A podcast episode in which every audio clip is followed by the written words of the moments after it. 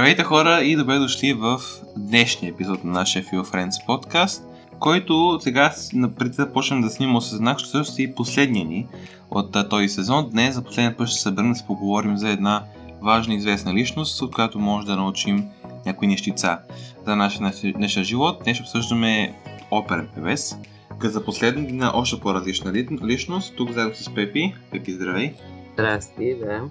Не сме обсъждали така музикант, певец, така че това ще е интересно. Вече знаем какви са артистите, тях сме го обсъждали, но това е един по-различен вид артист и има теми, които още не сме засягали, така че мисля, че това е добър край за този така различен и многопластов сезон. Абсолютно. Сега, каме край, традиционно ще има епизод обзор, който се крие следващата седмица. Затова предлагам сега да не коментираме какво е този сезон и какво е нашето чакане, това ще коментираме в обзора. Сега нека се фокусираме целенасочено върху Лучиано Павароти, който ще обсъждаме днес. Така, Лучиано Павароти е роден в град Модена в Северна Италия на 12 октомври 1935 година. Неговото семейство изпитва сериозни финансови затруднения още преди раждането на Лучиано, така че детството на Павароти е белязано от недоимък, който обаче не му пречи в интервюта да го описва като приятно и весело. Бащата на Павароти е пекар, а майка му работи в цигарена фабрика. В 1943 година, поради събитието от Втората световна война, семейството се мести от града, като следващата година живее в няколко села около Модена и постоянно през месец се мести. Бащата на Павароти е почитател на оперната музика, като неговите плочи са първият досет на Лучиано с музиката изобщо и в конкретика с оперната. На 9 години Лучиано започва и да пее с баща си в хора на местната църква, като взима няколко урока по пеене. Обаче, забележете, учителят му тогава казва, че гласът му не е кой знае какво и затова няма много смисъл от по-здълбочени занимания. В своите юношески години Павароти се занимава с спортове, особено с футбол, и след завършването на гимназията се изправя пред за него много трудния проблем да си избере кариера. Основното колебание е между футболна кариера и такава на учител, нещо друго, което Павароти много обича, като Лучиано иска първото, футболната кариера, но майка му го съветва да избере учителската професия, като е по-сигурна. Така след 2-годишно обучение Лучиано започва да преподава италиански език и музика в начално училище в Модена. В 2-те години, в които преподава обаче, Павароти среща как все повече и повече започва да се интересува от музика и по-конкретно от пеене. Затова взема трудното решение да помоли своите родители да го издържат за няколко години, докато той се опита да си създаде име като певец. Майка му е категорично против, но баща му, чиято пекара в последните години става все по-доходоносна, окончиво се съгласява, като условието е, че родителите на Павароти ще му помагат финансово за 5 години. Ако до тогава не успял да се намери поприще, ще трябва да се оправя сам.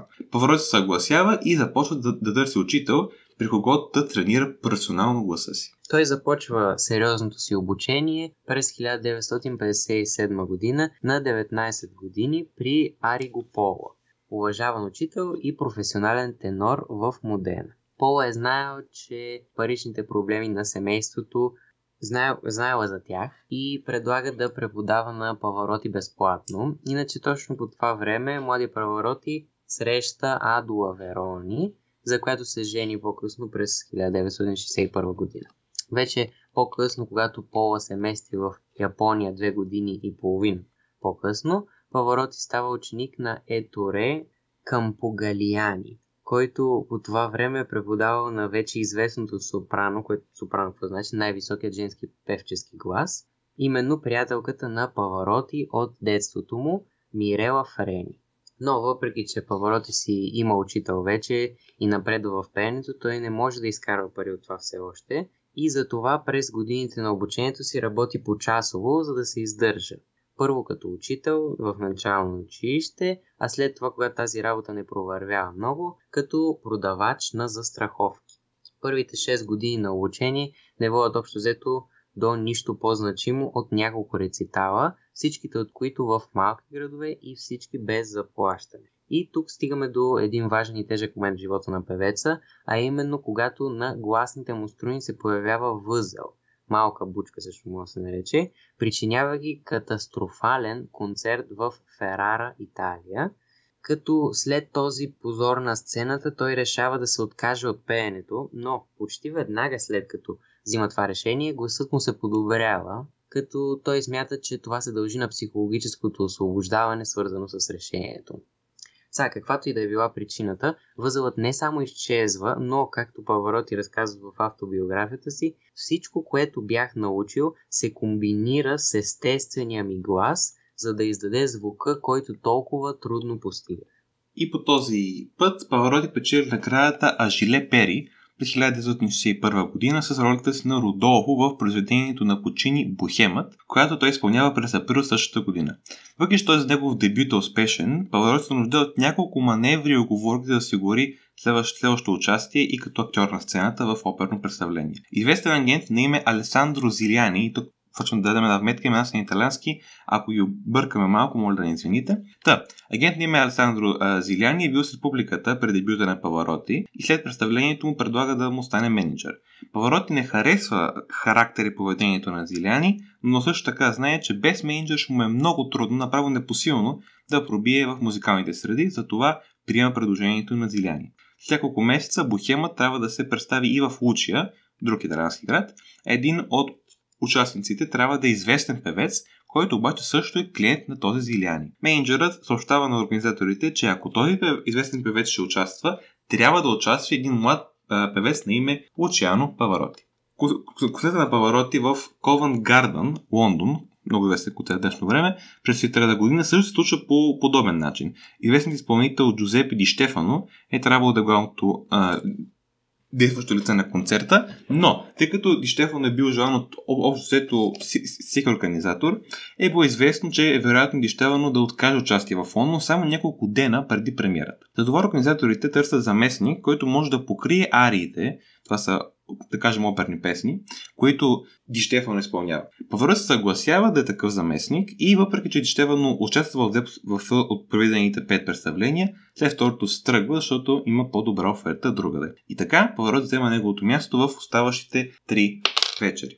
Ролята на Родолфо, за която вече стана дума, е и ролята, с която Павароти дебютира и в световно известната Миланска скала в 1965 година, където Бохемът на Пучини се играва вече 3 години почти без прекъсване и от скалата искали да поднови своя състав за това представление, за да не се загуби интересът на публиката. Също през 1965 година Павароти дебютира в САЩ, конкретно в Майами, като Едгардо в произведението Луча ди Ламермор, ако не се лъжа така да се каже, на Донизети. Павароти се завръща в САЩ през 1968 година, когато обаче странна болест го кара да отложи повечето си планирани концерти. Докато е болен, Павароти описва в една тетрадка какъв е стилът му на пеене. Тази тетрадка е запазена и до днес и в нея Павароти пише, че гласът му е бил добър за италианска опера от 18 век, предимно Пучини, Верди и Доницети, както и някои специфични рецитали, които, както Лучано пише, са, цитирам, предизвикателството в неговия репертуар. След като се оправят болестта, репертуарът на Павароти наистина се състои от тези избрани произведения с малки изключения през годините. В вече по-късен етап той се опитва да още повече да разшири този репертуар свой, но трябва да се каже, той опитва да го разшири чрез актьорството, но трябва да се каже, че много малко оперни певци са успешни актьори и Павароти, за съжаление, не е сред. Въпреки това, до средата на 80-те години той прекарва почти толкова време в упражняване на актьорското майсторство, колкото и на пеенето. През 1972 година участва във филма «Да, Джорджо», и въпреки че този филм не му носи кой знае каква слава, соловият му албум с неаполитански песни «О Соле Мио», предполагам, че къде се казва, надминава всички записи, на който и да е класически певец по онова време. През 80-те години Павароти затвърждава статуса си на една от водещите фигури в света на операта. Телевизионните му изпълнения в много от неговите най-велики и любими роли му помагат да разшири своята привлекателност пред публиката, като той успява да достигне до милиони зрители всеки път, когато бива гледано негово оперно представление или соло концерт. Павароти също така започва да показва все по-голяма гъвкавост като звукозаписен артист, като записва класически опери и италиански народни песни, но освен това разширява репертуара си в този смисъл на музиката, като записва и съвременни популярни песни с композитора и диригента Хенри Манчини, като по този начин той става третия най-продаван музикант в света по това време, веднага след Мадона и Елтън Джон.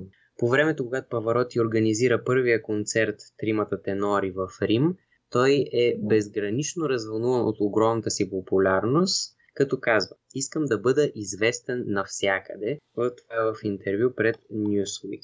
Това обаче не значи, че звездата не получава критики и отхвърляне от някои хора от публиката, като през 1989 година договорите му с лиричната опера на Чикаго биват прекъснати, защото отменя много представления поради лошо здраве. Освен това бива съден от British Broadcasting Company, или както е по-известно днес, BBC, през 1992 година за това, че им е продал концерт, в който той само си движи устните и се прави, че пее, всъщност предварително записана песен е правила цялото пеене и шоуто. Това на английски мисля, че се казва липсинки.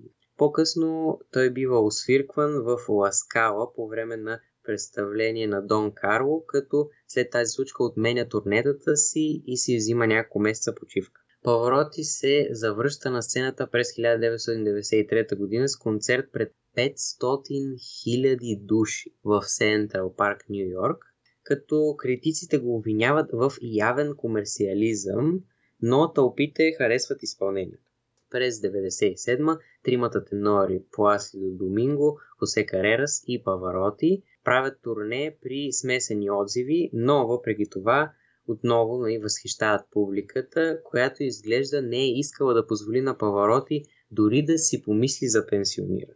По-късно през 2000-та година прокурорите в Болония, Италия съдят Павароти по обвинения в данъчни измами. Те твърдят, че въпреки че Павароти е живял в Монте Карло, той все още има много имоти в Италия. Певецът бива обвинен, че дължи почти $5 милиона, като над него виси заплахата да прекара 1.5 година в затвора. В крайна сметка бива оправдан, защото обвиненията са свалени.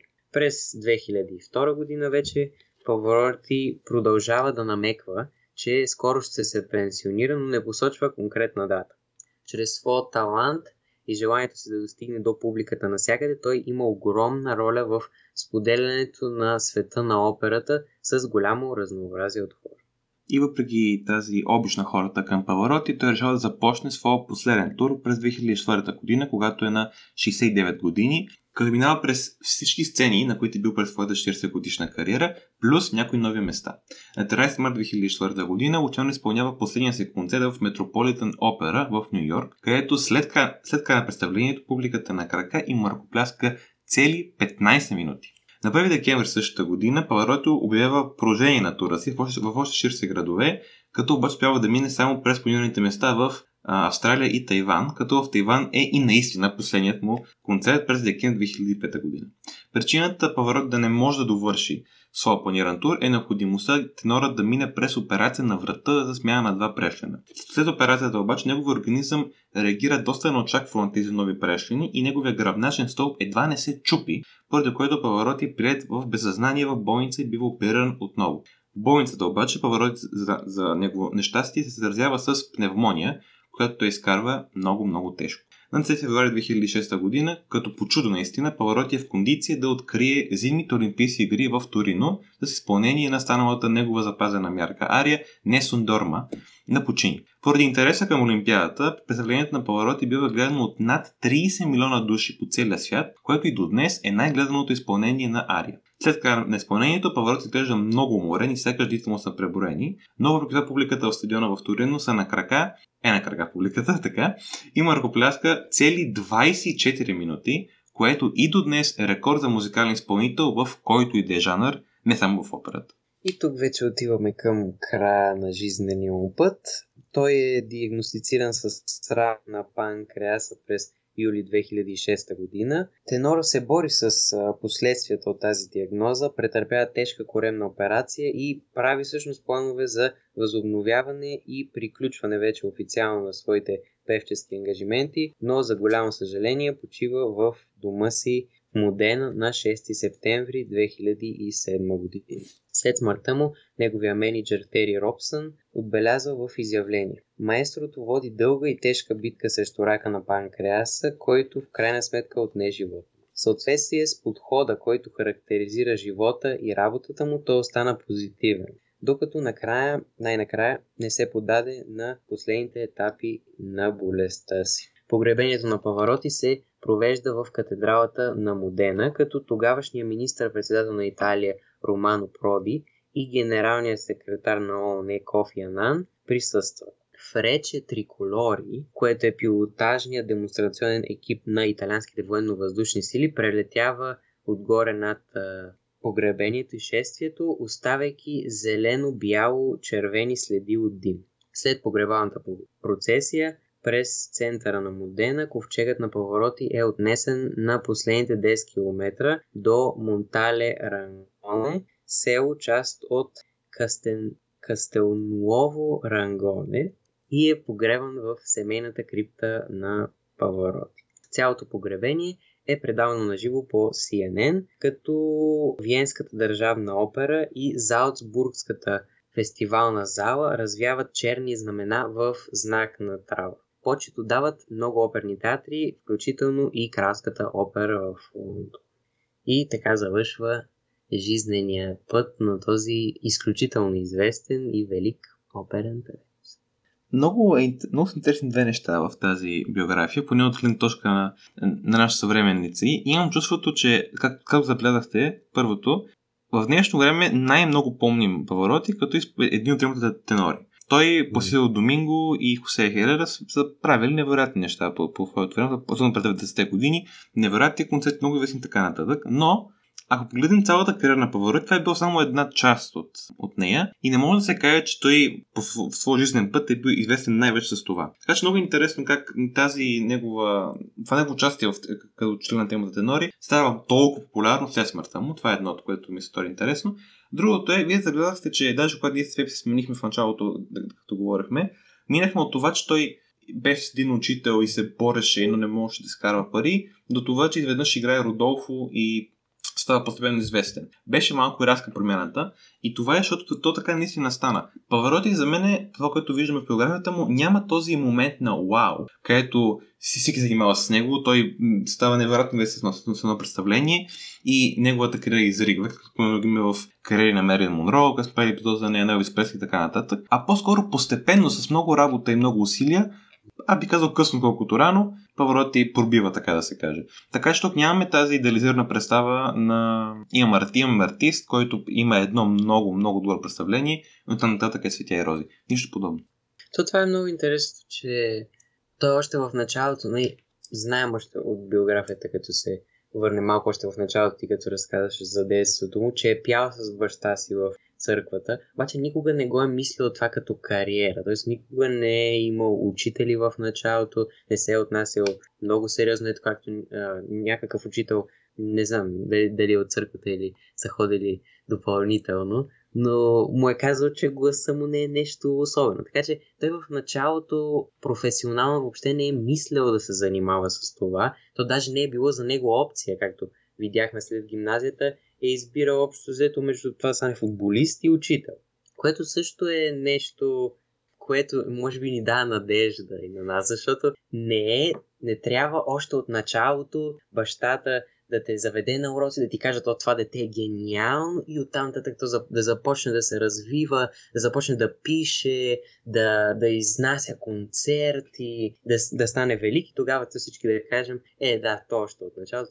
Не, той в началото е бил объркан, казали са му, че не става и после и то даже не веднага после, ами после, след като си е намерил учител, 6 години е работил всякакви работи, тия двете основните, които бяха, дето ги казах. Работил всякакви работи, 6 години се упражнявал, ходил на рецитали на различни места, никой нищо не го такова. И чак тогава му е стигнал звездния момент, така да се кажем, и оттам нататък вече е станало чудото и е станал изключително популярен. Така че това е важна е тази история, защото се вижда как не е типичния път на развитие на най-гениалните велики музиканти, които спаеме призванията и така.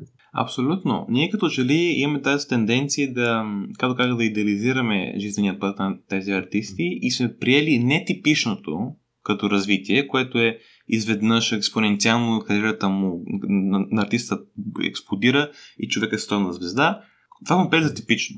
А типичното, което това става с Павароти, как човека е объркан, не знае какво иска да занимава, не знае, че ще бъде толкова известен, толкова добър тенор в началото. Постепенно с опит, с късмет, защото има много случаи, където Павароти си може да каже, окей, пробвах, не става. И ние никога нямаше да знаем, че има такъв четен Павароти, който има толкова добър за операта глас. Така че това малко ни връща към земята, така се каже, да пример за Павароти, че легендите в еди класи сфера не се налага да бъдат така.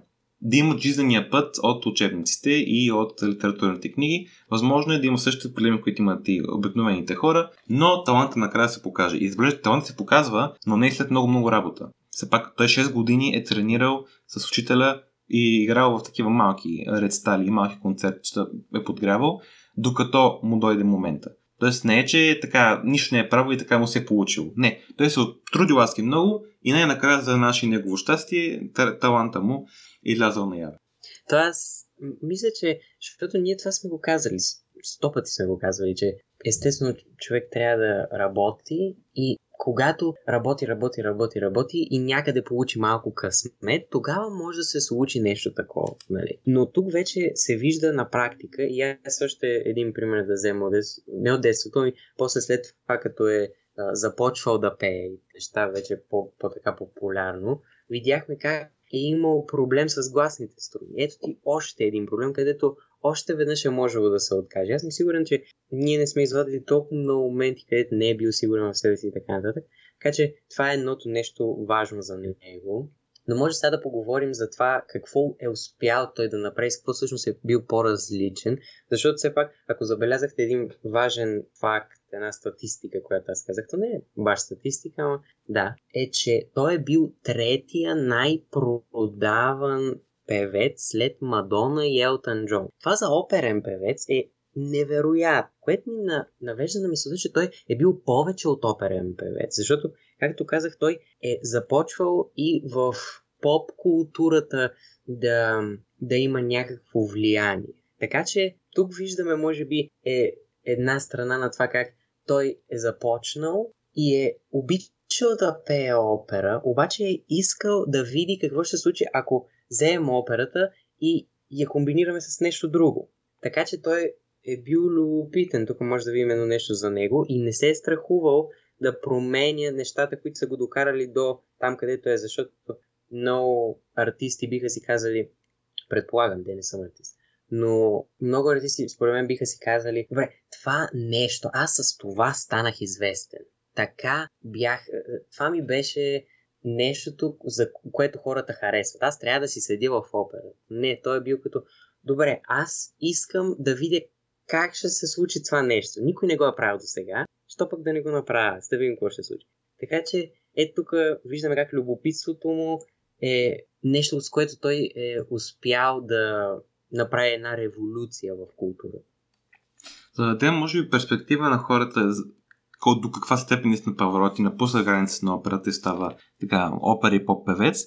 Само тук ще проща с кои хора е правил колаборации Павароти. Така, туфе, значи има имена като Майкъл Джексън, Брайан Адамс, Джордан Микаелич, един сърбски изпълнител, Джеймс Браун, който пее It's a Man's World, Сър Том Джонс, Андреа Бочели и Том Били. Това са хора, които са известни, ако не на световно, поне на европейско ниво, са изключително известни хора. Особено, нали, две имена тук са много така. И Брайан Мей, впрочем, от Queen. Да, Брайан Мей и особено Майкъл Джек, това са имена, които, нали, са оставили една невероятна следа в историята на музиката и той се е колаборирал с тях. Мога да си го представим. Майкъл Джексън има дует, има го в YouTube, мога да проверите, с оперен певец. До такава степен Павароти навлиза в поп-културата и до голяма степен на него може да дължим факта, че не на най-малка част от населението в сравнение с миналото има идея от опера. Да, не са експерти и не ходят всяка седмица на опера, обаче ако чуят едно оперно представление, могат поне да се ориентират, че е оперно, така че е оперно представление. Тоест, забелязваме как, освен че е много-много известен и много хубави така колаборации в кариерата си, кариерата на Павароти носи със себе си и една възможност за сливане и за комбинация на различни аспекти от културата на обществото. Поп-културата, това, което е модерно и което е прогресивно, с операта, която е доста така трудна материя за навлизане на нов човек, тъй като има много строги традиции, има много строги правила, чисто класово се отдава с богати хора, с хора от така по-аристократичен происход, така че да вземеш такова нещо, каквото е операта, и да го, ще кажа свалично, това казвам само метафорично, да го свалиш до обикновения човек, това е сериозно постижение. Аз мисля, че точно заради това, че той в началото не е бил като всички не са му го поставили под едно напрежение, да, ти си гениален, ти си невероятен оперен певец, гласът ти е просто уникален. Той го е няма според мен това напрежение и е бил готов много по-лесно да експериментира, което се е оказало перфектно. Не, супер се е оказало за него и за нас, защото тия дуети и то начин на възприемане на операта е полезен според мен, защото той е хубаво хората, които си слушат опера, ще си слушат операта, на тях си им харесва. Обаче е хубаво да се разпространя това, както каза Алекс, и той точно това е успял да направи. И мисля, че в този смисъл той навлиза в обществото и се превръща в един културен медиатор, така да се каже. Тоест е можел да отвори части на културата и, както казах още в биографията, оперния свят, някакси да вдигне тези бариери, които е имало около тях, за по-така, по-обикновения човек или пък човек, който е много навътре в поп-културата. Така че, примерно, ако някой тогава много голям фен на Майкъл Джексън, когато види, че Майкъл Джексън е изпълнявал някаква песен с Павароти, оп, ето ти една врата към опера. Така че, тук мога да поговорим малко за това. Павароти всъщност в ролята на културен медиатор. О, да. Всъщност, ако забележим така историята на изкуството, за което имаме този сезон дено, да, винаги може да се сетим за една емблематична фигура, която така се каже символ на този аспект на изкуството. Една мога да дадем пример. Абстрактно изкуство, моята първа асоциация веднага ще бъде Пикасо. Рок, Фреди Меркюри, легендарна певец на Куин. Рок-н-рол е Елвис Пресли. Поп-песни, така, прогресивните песни с така, еволюцията, така да кажа, културата от 90-те години, Майкъл Джексън. Опера, Чорно Павароти. Тоест, това са хора, които успяват, така, образно, да синтезират цял аспект от един вид изкуство в себе си и стават, това го казах, медиатори, стават много по-лесно човек да възприеме Павароти като образ, като певец, отколкото целия свят и неистовата култура, която носи в себе си оперната традиция. Много по-лесно. И ако замислите, това не е нещо ново, не го е направил Павароти за пръв път и не е бил последния. Още в древните времена имаме хора, които така се каже инфлуенсъри. Отдържна гледа. Това са хора, които успяват да пренесат със себе си някои идеи, които са важни за обществото, но които може би са малко по-трудни за разбиране. И както в днешно време ние се хилим на хора в TikTok, те са също инфлуенсъри, по мое мнение, лично, без да се обижда никого. Няма това съдържание, което има Павароти, примерно, но все пак инфлуенсъри, така и Павароти с съдържанието на операта е инфлуенсър, тъй като успява да повлияе на нашия живот, тъй като успява да разшири нашата така, култура. Затова даже има един немски термин културтрега, който в превод ще бъде носител на културата. Наистина, Павароти ще носи, дори след смъртта си като образ, ще носи на своите плещи културата на операта и хората в бъдеще има голяма вероятност да навлязат в операта. Той може да просто не дали ще харесат или не, просто да знаят 5 неща за нея. Ще могат да ги знаят 5 неща, най-вероятно именно заради Павароти и неговата слава. То сега като погледне малко по-надълбоко, всъщност що за личност е бил и какъв му е бил образа, мисля, че чрез такъв образ точно може да се навлезе в една част от музиката, която по принцип се смята за по-сериозна. Защото, как ще видим след малко, че той е бил много емоционален. Аз мисля, че това му е помогнало много да стане изключително известен, защото хората естествено ще резонират, така да се каже, повече с по-така емоционална личност, особено и в музиката. Така че това тук е много важно. Да кажем, че той е успял да допринесе и да стане лицето, както Алек каза, веднага асоциация, да стане лицето на операта. Заедно с тримата тенори и така нататък, най-известните оперни певци. Така че, да, сега мога да поговорим малко за това всъщност какъв е бил този човек. Какво му е помогнало да стане толкова влиятелен и да стане лице на операта. И това, както аз споменах, вече има връзка с неговата емоционалност, която всъщност е интересен факт, защото интересно нещо за обсъждане, защото ние с Алекс винаги сме казали, че хубаво емоционално, значи никой не трябва да се забравя рационалната част от човек и трябва винаги двете да са взаимно свързани. Така че, може би трябва да видим как той е успял че само чрез емоционалността, не чиста емоционалност, но на 80% с емоционалността си е успял да има изключително успешна кариера, като не е давал същото значение на рационалността, така да го кажем, поне на външен поглед, как ние го видим. Да, интересно е, че ние казваме, че има успешна кариера и тук е забавно да кажем, добре, по какви критерии някоята кариера е успешна.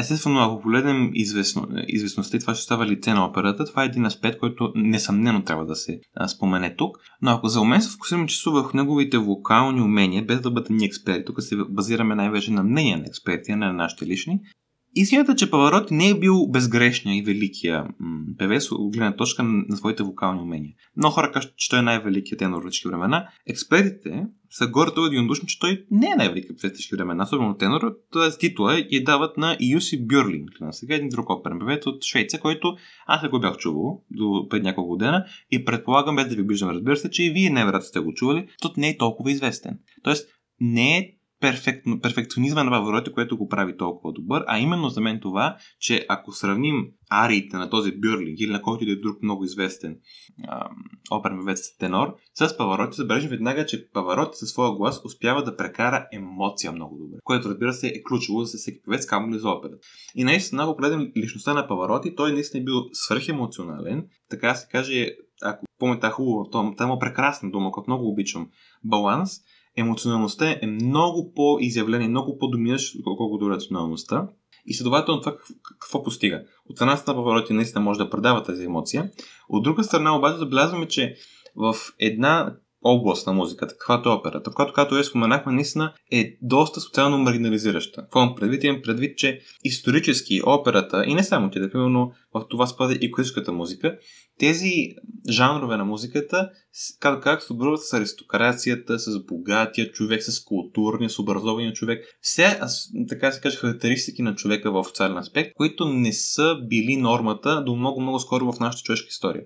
Тоест, малко хора са могли да оценят операта и сме възможността да оценят операта от обществото. И да вземеш една такава сфера на влияние и да занесеш при обикновения човек, не става само с рацио. Тъй като човека отсреща няма рациото или не е свикнал да има възможността да използва своето рацио да разбере операта. Трябва ти емоция, за да можеш да го убедиш, че операта, макар и да не е позната, си струва да бъде слушана и си струва човек да плати немалка сума, т.е. пак операта не е така ефтино хоби, да отиде и да чуе една ария или едно оперно представление, един оперен концерт. Така че емоционалността на Павароти за мен е ключова и може би това, което го прави толкова известен и толкова ценен за културата изобщо. То ние докато проучвахме, ти ми каза, че са го наричали любовникът на живота, защото е влагал много страст във всичко, което прави. И мисля, че това общо взето обобщава това, което ние се опитваме да кажем. Защото да, ако човек се заслуша наистина в изпълненията, то някакси там изпускаш, освен ако не си някакъв анализатор, треньор, такъв вокал коуч и такива работи. Но някакси изпускаш това. Добре, това как го направи, каква му е техниката, такива неща. Просто ти го гледаш, слушаш го най-вече и той ти предава някаква емоция и това нещо не може да се купи с пари. Той е някакси безценно и точно за това хората са готови да дадат много пари, както видяхме колко половин милион души на концерт. Това е просто нали, няма въобще да го обсъждам. Така че, да, това мисля, че е хубавата, и то не е хубавата, ама изключителната страна на музиката, че наистина е безценно да можеш просто да усетиш емоцията на някой друг човек, като той знае как да я предаде толкова майсторски. То това е, може би, сега ако се замисля, емпатия на най-висше ниво, което аз съм го изпитвал и е просто неописуемо. Просто предполагам, че и нашите слушатели също са го изпитвали, така че да. Да, за да може би, за да нагледим това, което има предвид, ви препоръчваме да си пуснете, има го много, много гледно видео в YouTube, как Luciano Pavarotti пее Nessun Dorma на Турандот. Ние казахме, че на Puccini, то не е на Puccini, на Турандот. Наша грешка, както и да е. Извиняваме се. Това е от концертната тръмна Датной пред 94-та година. Не знам в кой град. Веднага ще намерите. Чуете Nessun Dorma и веднага ще ви излезе. Това видео на първо място. Финалният момент, финалната нота, която Pavarotti изпълнява, погледа му. Значи погледа на този човек в това видео, в този момент, говори всичко. Значи погледа му не мога го пиша. Всеки път, като го видя, настръхвам. Той е все едно се покорил света. Тъй като последната нота на Дорма е много трудна, много хора се пробвали да я направят, никой не го прави като Pavarotti.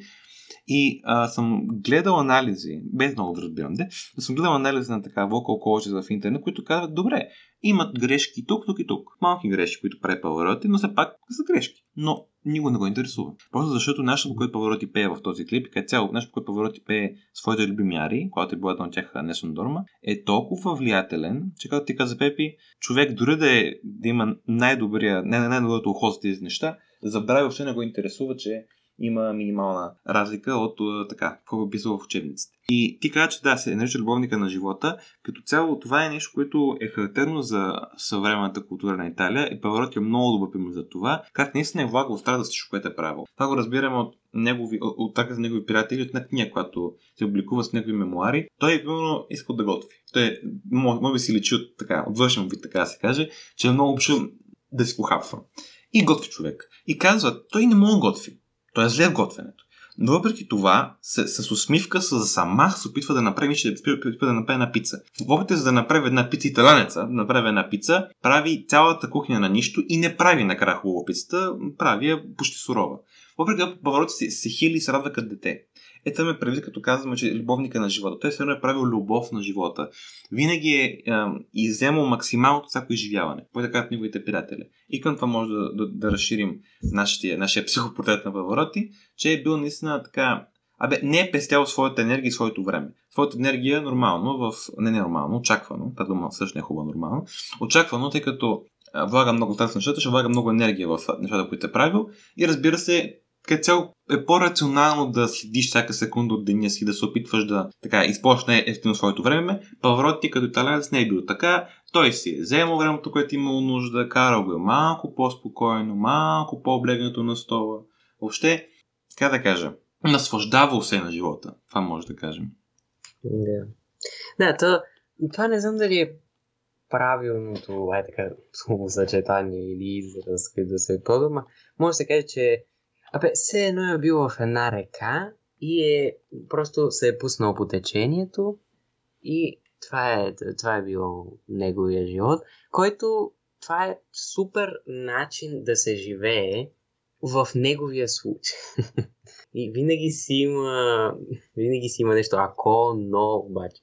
Защото ние говорихме много за емоционалността му, неговата, и това 100% вече е ясно, че му е помогнал да стане толкова влиятелен и велик певец. Но факт е, че без рационалната част на нещата, защото той музикалната индустрия си има рационална част, няма как това да се случи, не е могло да се случи, защото ако си спомняте, когато говорихме точно за биографията, първото му изпълнение, т.е. времето, когато той е успял да направи пробива си, големия си пробив, и е започнал да става вече известен, това от кого е било уредено. Било е уредено от неговия менеджер. Така че, ето тук виждаме как рационалното всъщност му е дало му е възможност той да отприщи цялата емоционалност и да стане толкова велик и известен. Така че това, колкото и наиса след всичко, за което говорихме, как ни накара да се почувстваме и как ни накара да забравим всичко, малко, нали, малко не пасва и за това да говорим, но мисля, че трябва да го споменем. И да, разбира се, че трябва, камо ли, че Павароти не е, така се каже, репресирал твоето сега нещо такова. Не, да забравяме, че е прекарал 6 години в тренировки и без да има така перспектива за тази кариера, която той прави. Така че, сигурно, когато става въпрос за пеене, той е бил фокусиран, той е бил сериозен. Разбира се, по по-сериозни неща ги е делегирал на своя екип, на своя менеджер, както...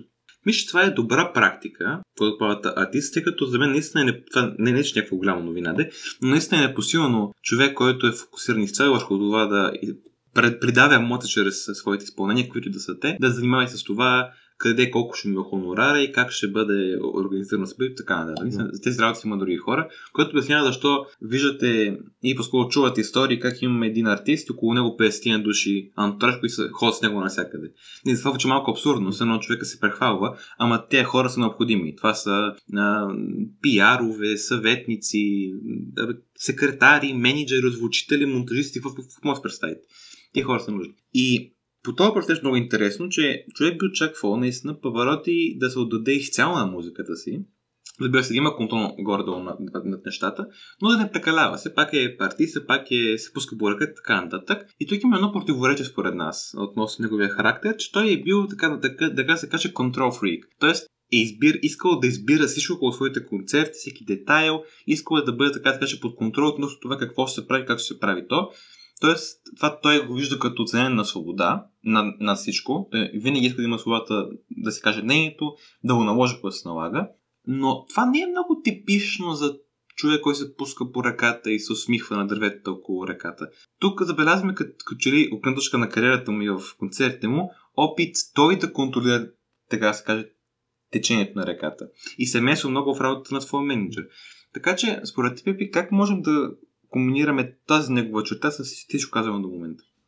Да, аз мисля, че колкото и емоционален да е човек и колкото да е майстор в изследването на различните емоции, даже и не съзнавам. Защото аз...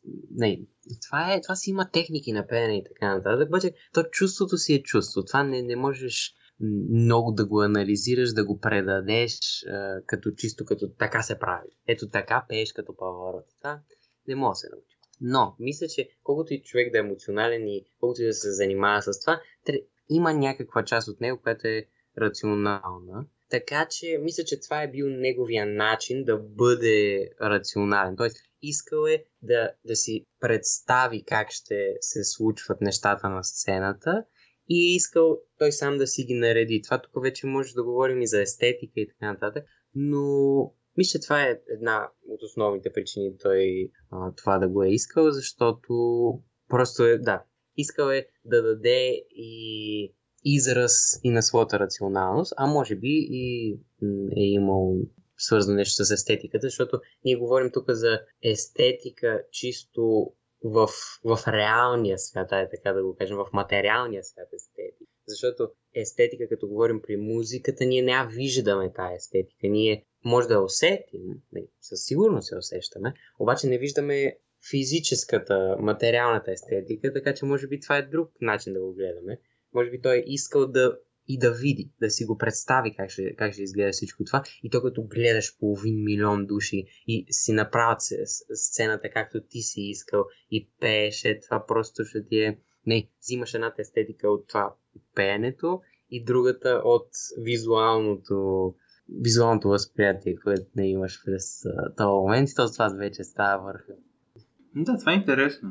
Тоест едно, че това е място, където се отпришва неговото рацио или неговата естетика. Ма да подавам, че другата естетика, така да се наложи нението, изисква повече рацио, отколкото емоция. Така че да. Абе, въобще е да забелязвате, ако не сте все още, какво правите, че каквото и да стане и се вършва към тази тема за рацио емоция, но забелявате, че по един или друг начин тя сама се намира пъти в разговора. Това наистина е уникален начин да гледаме на така, психологическата страна на един човек и да направим психопортрет, като гледаме как се изразява неговото раз, неговите емоции. Така че да. Ако се върнем за малко на емоцията му, може да така, някой ще да заведем от кухнята, как самия Павароти се описва, тъй като мисля, че е хубаво, тъй като вече има човек, който е много известен, обаче който, както казахме, не е имал този един момент, в който му гръмва кариерата и човек, който видимо имал затруднение в своята кариера, макар че бил невероятен талант, да видим, да намерим още по-близо до себе си, като видим как той самия се е описал като характер.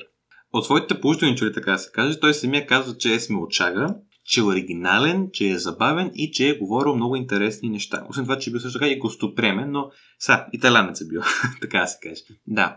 И сега, ако погледнем този списък от качества, смълчага, оригинален, забавен, интересен, събеседник и гостоприемен, в моето съзнание се създава, така да се каже, една картина на точно човека, който ще бъде винаги усмихнат, би правил някои простоти на семейни събирания, би се изказвал малко така не за пред деца, така да се каже, на масата. Въобще този забавен чичо на събиранията, семейните, който винаги е забавен, който винаги има какво да каже и който винаги може да обърне нещата на шега. Такъв тип човек се изграждам като образ относно Павароти, което би пасвало и неговото поведение на сцена. Тъй като виждаме съответно като Павароти певци по-малко известни или по-млади певци, винаги изема една като чури бащинска роля. Винаги се опитва да ги води в арите, да им покаже как се прави. Не с думи или жестове, чисто по нашата, по който неговото телосложение, неговата позиция на сцената и нашата, по който, така да се каже, дава пас на своя колега, така да се каже, която е в дует. Винаги се опитва да промотира, така да се каже, сина си на сцената. Така че, мисля, че ако погледнем по този начин на Павароти, може да разберем и много голяма част от неговото сценично представяне. То всъщност, ти като каза, ще си представяш много забавен, интересен, така чичо на масата на някакво събиране семейно. Аз, това не знам, стереотипи може да го наречете най-лесно ще се обясни така, обаче аз точно така и таланците си ги представям, не знам. Но, да, аз мисля, че това е перфектно, в смисъл, има си перфектна логика в всичко това, защото смелчага, как иначе ще започнеш да разширяваш толкова много това какво пееш, как иначе ще смесиш операта с поп и трябва да си оригинален за това нещо. Но това сега не, че е бил забавен, най-вероятно идва от емоционалността, но да, аз не го познам, не знам как се е държал, когато е бил извън сцената. Така че да, предполагам, че това оттам идва и то, като си забавен, говориш интересни неща. И другото, което е гостоприемен, което вече го видяхме как се връзва с всичко останало. Да, мисля, че Алекс много добре направи един паралел с това той как се държи на сцената и как тези неща ще могат да се видят и в личен план. Но трябва сега да видим и нещата, които той казва, че не харесва у себе си, по-така само негативни черти от характера, така да се кажем. Като той казва, че първо лесно се ядосва, след това лесно се разочарова. Другото, което е много трудно се фокусира, освен при пеене, нетърпелив и също така непостоя. Така. Тук мисля, че вече тази тема, тази идея, толкова пъти я казахме и в днешния епизод, но на теб какво си представяш, когато ти посоча такива, че... Да ти кажа, представям си едно дете, на което не сте му купили нещо супер. Това си представям. Така ще излезе. Не казваме, че... Да, и това е ясно. Но да, вижда се как е съхранило, може би, детското в себе. Особено по начина, по който се описва. Задължително, според мен. Тъй като сега, това вече е с спекулации, не може да кажем нищо сигурно тук, но не забравяме, че Павароти е бил наистина голям поддръжник на културата на Италия, защо не, и също така е изпълнил много италиански народни песни, както Пепи каза в биографията. Така че, искам да кажа, че има малка вероятност отношението на Павароти към себе си да се влияе от факта, че две неща. В Италия има неофициално матриархат. Тоест там майката или бабата в семейството има решаващата дума. За разлика от пилно в България, където по принцип, по модел, а без това вариране винаги така нататък, но по модела, който е бил доста доминантен до края на 20 век според мен, по-скоро бащата или дядото е вземал тези крайни важните решения и имало така тежестта на думата. В Италия майката или бабата. Съответно е много по Вероятно, според мен, за един италянец, който осъзнава и уважава културата си, да се възприема малко като дете, когато вкъщи майката играе доминантна роля. Защото, разбира се, тази връзка майка-син е уникална според мен. То всяка връзка е уникална, но уникалното в тази връзка, именно че синът винаги се връща към образа на майка си, за да търси подкрепа от тях и така нататък. А подкрепа от тях и така нататък най-много имат нужда децата. Затова си представям, че е възможно, само спекулативно, Павроди да се възприема малко като дете, което се ядосва, така да се каже, и се разочарова и няма търпение и не е постоянно. И заради тази силна връзка, която имат италянци с своите майки и баби. Една идея да хвърлим тук в подкаста, да си поговорим. Да, това е интересна идея. Да, мисля, че много фактори влизат на и когато трябва да говорим за това как някой човек ще се определи сам себе си. Така че, да, аз мисля, че това, което казваш, е правилно. Но и факта, че това го споменахме 100 пъти, че е много емоционален, 100% го виждаме тук.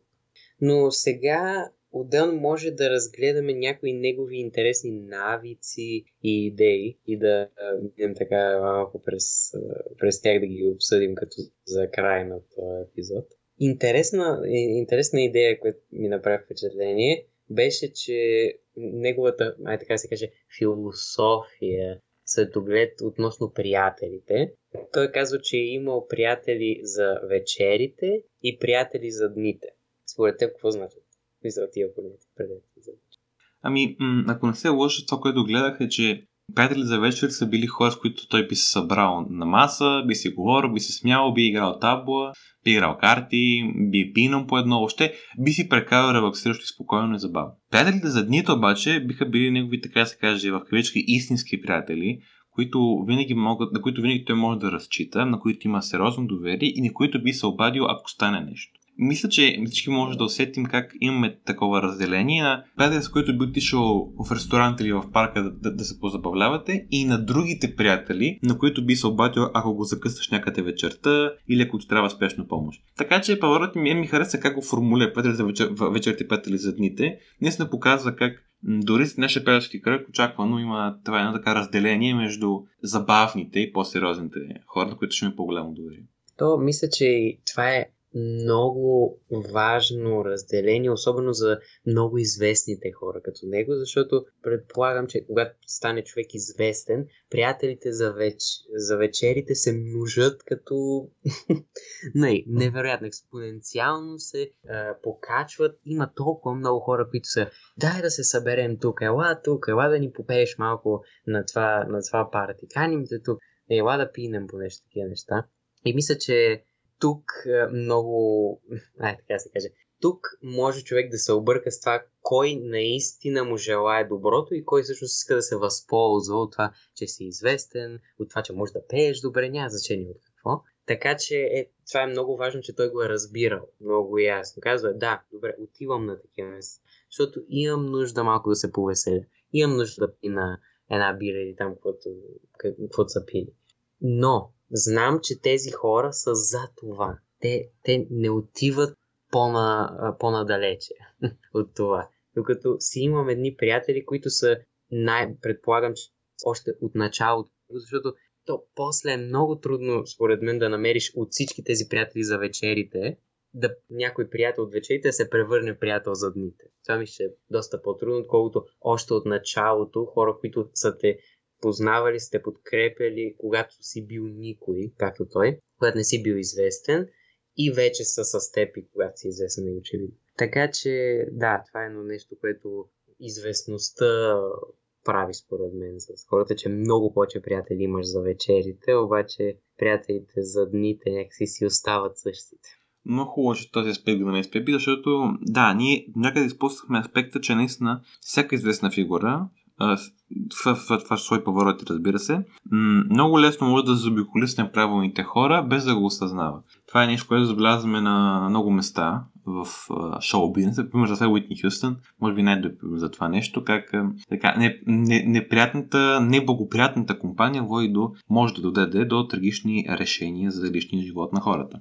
Особено за известните хора, където, така се каже, адреналинът е висок, ежедневието е хаотично, съответно е много трудно да се направят така по-случайно, по-наново, особено като минава човек става по-възрастен, да се направят дълготрайни, стабилни приятелства за дни, така да се каже. Така че наистина е важно, че това е дали така, но предполагам за това на Павароти, че Павароти е поддържал приятелства с хора, които са били с него преди да стане известен. Това винаги е, така да се каже, добър индикатор дали човек би могъл да бъде предал за деня. Ако е бил с теб преди да бъде известен, най-вероятно няма да се промени неговото отношение, тъй като си известен. Пак към най-вероятно. Така че да, това е много важен аспект и е хубаво, че се да го кажем, тъй като че ли пропускаме факта, че за един артист е адски важна средата. Може би по-важно дори за дете, което първо се учи, тъй като при артиста имаме много, така да се каже, неясноти относно ежедневието, графики и така нататък. И необходимостта от приятели, от добри и верни приятели е огромна. Да, това мисля, че е много хубаво, че се сетихме да го кажем. То това е интересно, че когато започнеш да осъзнаеш тия неща и как средата ти влияе и така нататък, вече това искаш да започнеш да го предаваш и на други. И точно това е другото нещо, което мога да разгледаме сега. Той какво му е било отношението към това как отнася с децата си и това как той е искал децата му да се отнасят. Защото това тук е интересно, че той не се е опитвал да контролира средата на децата си, т.е. това какво те правят конкретно, както е контролирал начина, по който ще се направи цялата сцена на концертите и така нататък. Или пък, нали, да им кажа, не, с тези хора въобще няма да се виждаш, ще правиш това и така нататък. Така че тук виждаме, че той е имал общо взето едно правило, така да се каже, едно желание.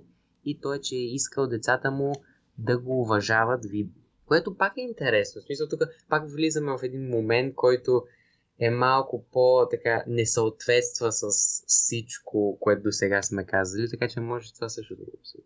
Аз тук забелязвам две неща. Първо, като че ли вече има тенденция тази рационалност на Павароти да се изразява, тъй като се пак казваме рацио мозък, човек е един, тези неща да си влияят. Възможно е рационалността на Павароти да се изразява в по-екстерни ситуации поради екстерната природа или развитие на неговата емоционалност. Както казахме, той наистина искал да има екстремен контрол на моменти над детайлите в своите концерти, които предстоят и в своите турнета. И тук виждаме още, както ти каза Пепи, не съответства, така да се каже. Имало е това желание някои деца видно да го уважават. Аз тук виждам отново така една експресия на това негово рацио през неговото емоция. При това в една много романтична и красива светлина, а именно в моите очи Павароти е бил несигурен дали това, което прави като певец, като артист, така се каже, е достатъчно и полезно. Това може да получи смешно. Това се наблюдава при много известни певци, не само изпълнители, хора като цяло, че макар за нас това, което правят, очевидно да е легендарно и да, така се каже, да си струва да остане в историята, тях самите не е много лесно да преценят дали наистина това, което правят, е толкова ценно. И е възможно тази емоционална несигурност, която има Павароти, което показва и голямото му сърце и неговата скромнота, скорната скромност, български език и литература, така, когато той е имал, може би чрез опита за експресия на рацио, това се изразява по това. Той е искал неговите деца поне, така се каже, да са гарант за това, че неговото дело, така се каже, ще бъде уважено и ще бъде продължено в паметта на хората. Това е една интерпретация, която обаче за мен пасва и обяснява характера на Павароти. Дам ти какво мисля по въпроса.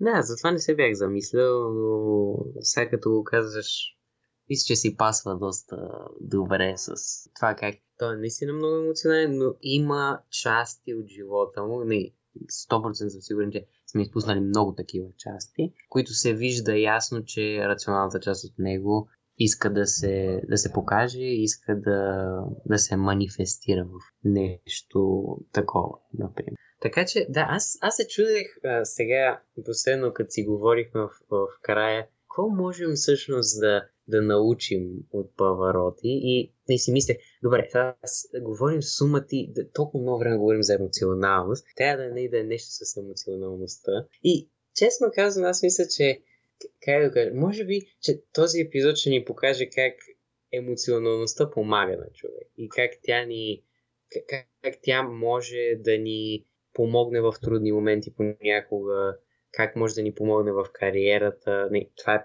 много нетипичен случай неговия и съм 100% сигурен, защото много малко хора стават музиканти, още по-малко музиканти стават изключително известни музиканти. Така че това не е като, добре, ако ще станете музикант, слушайте го сега. Не. Това мисля, че емоционалността може да помогне във всеки вид кариера, но да, може би с това можем да приключим някакси този видео, с това, че хубаво е да говорим за рационалността, но понякога трябва просто да вземем една бира и примерно да се насладим на хубава музика и да гледаме примерно залезае. Така да завършим картината сега. Абсолютно. Това е ти хубава картина в момента нарисува. И тази картина, която нарисуваме, така официално ме препраща към това, което казахме по-рано, той има прякора любов на живота. И мисля, че това е най-добрият начин да изразим какво точно, и твоята картина, разбира се, какво точно представлява това да се възползваме и да уважаваме и да обръщаме внимание на нашата емоционалност, която може да помага.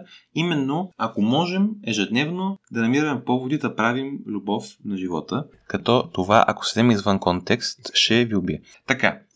И за финал за мен наистина, може би само да разкажем съвсем накратко една историка на блиц-историка за Павароти. Както казах, личи си му на човека, ако не виж някаква негова снимка в цял рост, човека много обича да се похапва. И съответно има такъв маркиран казус, как през 70-те години в Италия има един концерт, за който закъснява много хората, чуят добре какво става Павароти, толкова известен човек, закъснява за концерта, няма информация какво става. Причината да закъснее Павароти е, че не си е довършил следобедния обяд, който е бил, разбира се, какво друго от паста. То човек имал концерт и казал, не, закъснея, но ще си изям пастата. Това е. Понякога човек трябва да си изяде пастата. Да спокой си. Е просто така. Мога тази история към да бъде. Да. Вече минахме един час, така че предлагам да не губим твърде много времето на нашите слушатели. Ако някакво нещо да добавим, да правим типичния sign-off move на Few Friends. Така, сложихме край. Не, на теория не сме сложили край, но на практика сме сложили край. На, може би, най-уау сезона ни в Few Friends подкаст. Очаквайте следващата събота обзора на този сезон, в който ще коментираме подробности. Защо поне според мен тук ще дам така един хинт. За мен поне това ми е любимия сезон от този подкаст. По много причини, които ще коментираме там. Очаквайте ни. След обзора типично ще има една седмица почивка да вземем сили и отиваме на нов сезон. Ще говорим за благодарности в обзора. До тогава, до следващата събота, където ще си говорим за така общо какво стана през тези колко вече 3-4 месеца, не мога броя. До тогава да спекарате хубаво, да се усмихвате, да си пуснете някоя опера. Няма да навреди, няма да ви убие. И до тогава от нас, чао-чао! Чао-чао!